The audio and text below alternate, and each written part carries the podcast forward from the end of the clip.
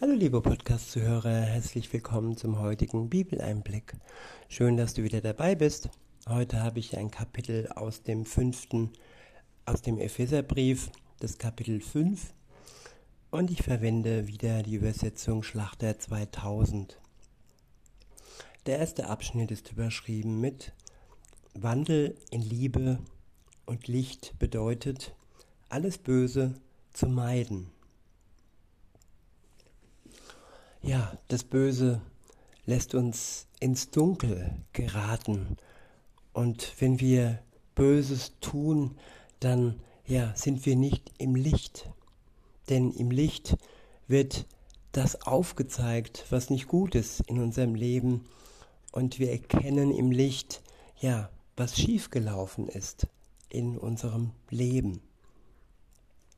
In Vers 1 heißt es, werdet nun Gottes Nachahmer als geliebte Kinder und wandelt in der Liebe, gleich wie auch Christus uns geliebt und sich selbst für uns gegeben hat als Darbringung und Schlachtopfer zu einem lieblichen Geruch für Gott. Ich wiederhole, werdet nun Gottes Nachahmer als geliebte Kinder. Ja, Kinder ahmen ihre Eltern nach. Das, was sie bei ihnen sehen, ja, machen sie nach. Das ist Gutes, das ist Schlechtes. Und wenn wir als Christen Jesu Nachfolger werden, dann sind wir im Licht und dann ahmen wir, ahmen wir das Gute nach, das er uns gezeigt hat. In Vers 2 heißt es, und wandelt in der Liebe, gleich wie auch Christus uns geliebt und sich selbst für uns gegeben hat, als Darbringung und Schlachtopfer zu einem lieblichen Geruch für Gott. Ja, in der Liebe wandeln können wir nur, wenn wir eng in Verbindung mit Jesus Christus leben, wenn sein Geist in uns die Liebe bringt, wenn wir durch seinen Geist in uns die Liebe ausgegossen bekommen, die nötig ist, um in ihr zu wandeln. Es ist nicht gut, wenn wir nur die Hollywood-Liebe im Sinn haben, die menschliche Liebe, ja, wir ahmen damit nur das nach, was wir in Film äh, sehen, aber es ist keine wahrhaftige Liebe. Die wahrhaftige Liebe hat uns Jesus Christus gezeigt. Sie hat keinen Halt gemacht, wenn es darum ging, für die Menschheit zu sterben. Dafür, dass wir durch ihn frei sein können, dass unsere Schuld durch sein ja, Schlachtopfer, das er für uns am Kreuz ähm, bereit war zu tun, getilgt ist. Unsere Sünde ist getilgt, weil er uns wirklich befreit hat und weil er auch unsere Schuld getilgt hat und ja, wir jetzt nach vorne schauen können als Erlöste, Befreite, die zur Freiheit berufen wurden.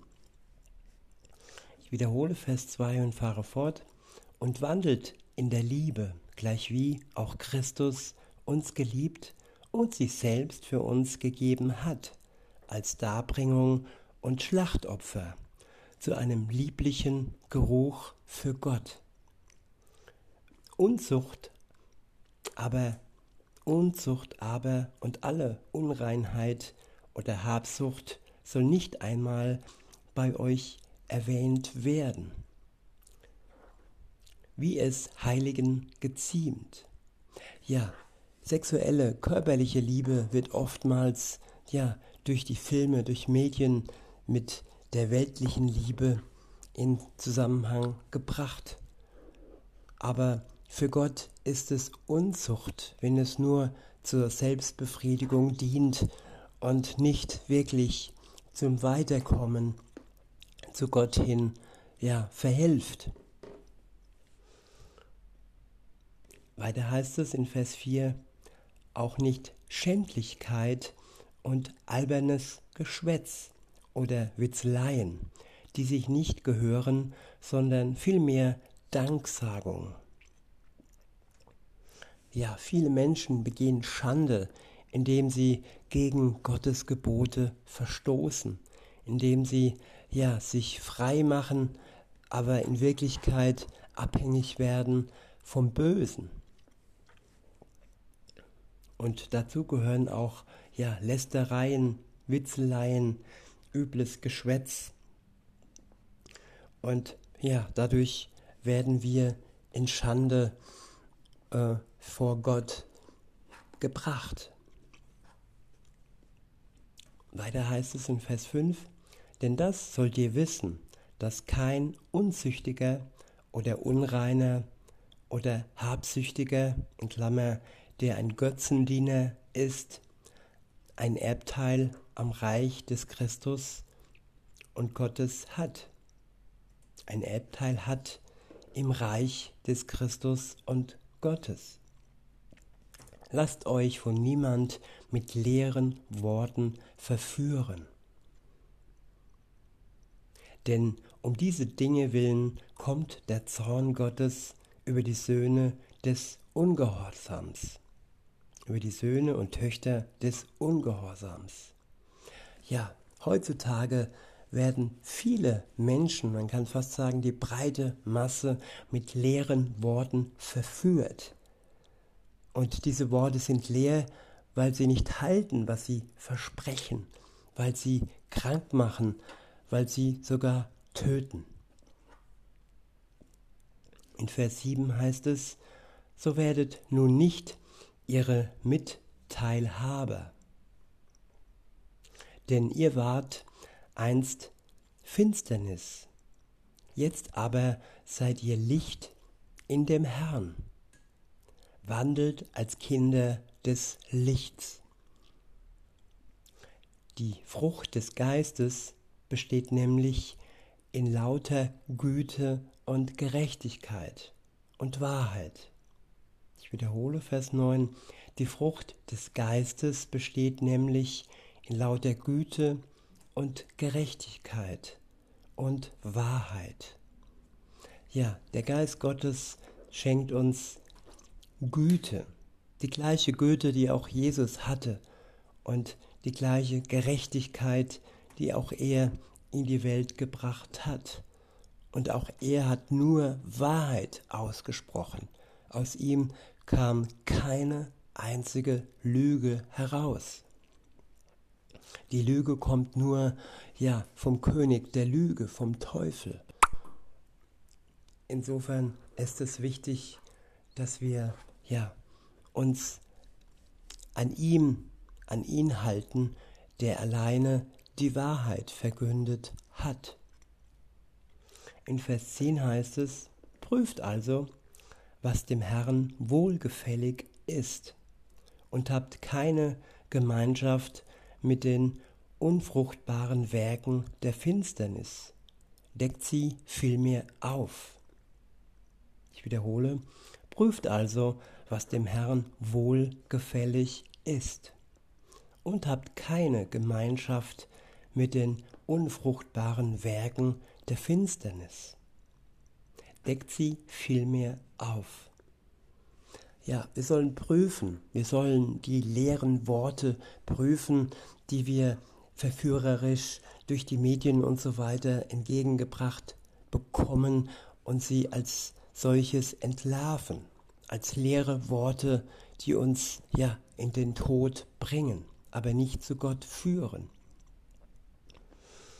und wir sollen sie auch aufdecken und für andere sichtbar machen.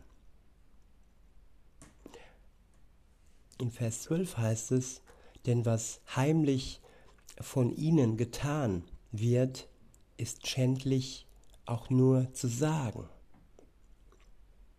Das alles aber wird offenbar, wenn es vom Licht aufgedeckt wird. Denn alles, was offenbar wird, das ist Licht. Ja, die Machthaber, sie ähm, ja, versuchen alles zu verdunkeln, alles zu vertuschen und alles mit ihren Lügen und leeren Worten ja, zu überspielen. Aber alles Übel, alles Böse wird ans Licht kommen. Es hat seine Zeit.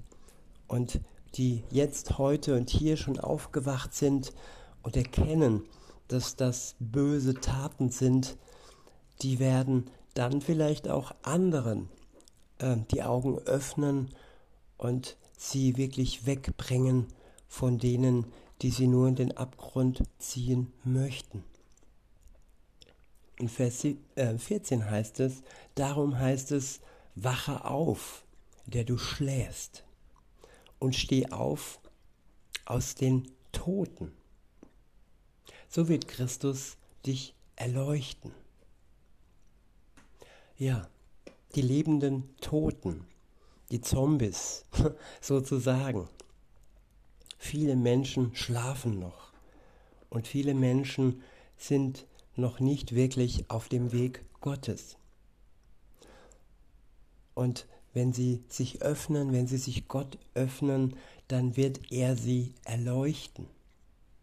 Und das soll unser Gebet sein, dass sie aufwachen und die Wahrheit erkennen. In Vers 15 heißt es, Seht nun darauf, wie ihr mit Sorgfalt wandelt, nicht als Unweise, sondern als Weise. Und kauft die Zeit aus, denn die Tage sind böse. Darum seid nicht unverständig, sondern seid verständig, was der Wille des Herrn ist. Und berauscht euch nicht mit Wein, was Ausschweifung ist, sondern werdet voller, werdet voll Geistes. Ja, jede Droge, ob Alkohol oder sonst etwas, die uns berauscht, die ähm, ja lässt uns voll werden, nicht des Geistes, sondern mit Ablenkung und lässt uns ja lässt es verhindern, dass der Geist Gottes in uns wirken kann. Deshalb sollten wir darauf achten, dass wir alles mit Bedacht aufnehmen. Also ob es Alkohol ist oder sonst irgendeine Substanz. Sie soll uns nicht benebeln und sie soll uns nicht schaden. In Vers 19 heißt es, Redet zueinander mit Psalmen und Lobgesängen und geistigen Liedern. Singt und spielt dem Herrn in eurem Herzen. Sagt allezeit Gott, dem Vater, Dank für alles, in dem, in dem Namen unseres Herrn Jesus Christus. Ordnet euch einander unter in der Furcht Gottes. Der nächste Abschnitt ist überschrieben mit Mann und Frau in Gottes Lebensordnung, Christus und die Gemeinde. In Vers 22 heißt es, ihr Frauen ordnet euch euren eigenen Männern unter ordnet euch euren eigenen Männern unter als dem Herrn. Denn der Mann ist das Haupt der Frau, wie auch der Christus das Haupt der Gemeinde ist. Und er ist der Retter des Leibs. Wie nun die Gemeinde sich dem Christus unterordnet, so auch die Frauen ihren eigenen Männern in allem. Ja, zum einen sollten wir, sollten alle Frauen vertrauenswürdige, gläubige Männer suchen. Und wenn sie ihn gefunden haben, dann können sie sich auch unterordnen. Denn die Männer ordnen sich Gott unter und alles, was sie ihren Frauen dann geben und bringen, ist vertrauenswürdig. Streit ist nicht nötig ständiges Hickhack und hin und her. Nein, wir vertrauen auf Gott und so können wir auch auf unseren Partner vertrauen. Das ist die Ausrichtung, die wir haben sollten. Nicht das letzte Wort haben wollen, sondern Vertrauen schaffen. Der Mann der Frau gegenüber, dass sie ihm vertrauen kann und die Frau dem Mann gegenüber dass kein Krieg in einer Beziehung entsteht, sondern Hingabe und Vertrauen und dass sich beide von der Liebe Gottes bestimmen lassen. Weiter heißt es in Vers 24, wie nun die Gemeinde sich dem Christus unterordnet, so auch die Frauen ihren eigenen Männern in allem.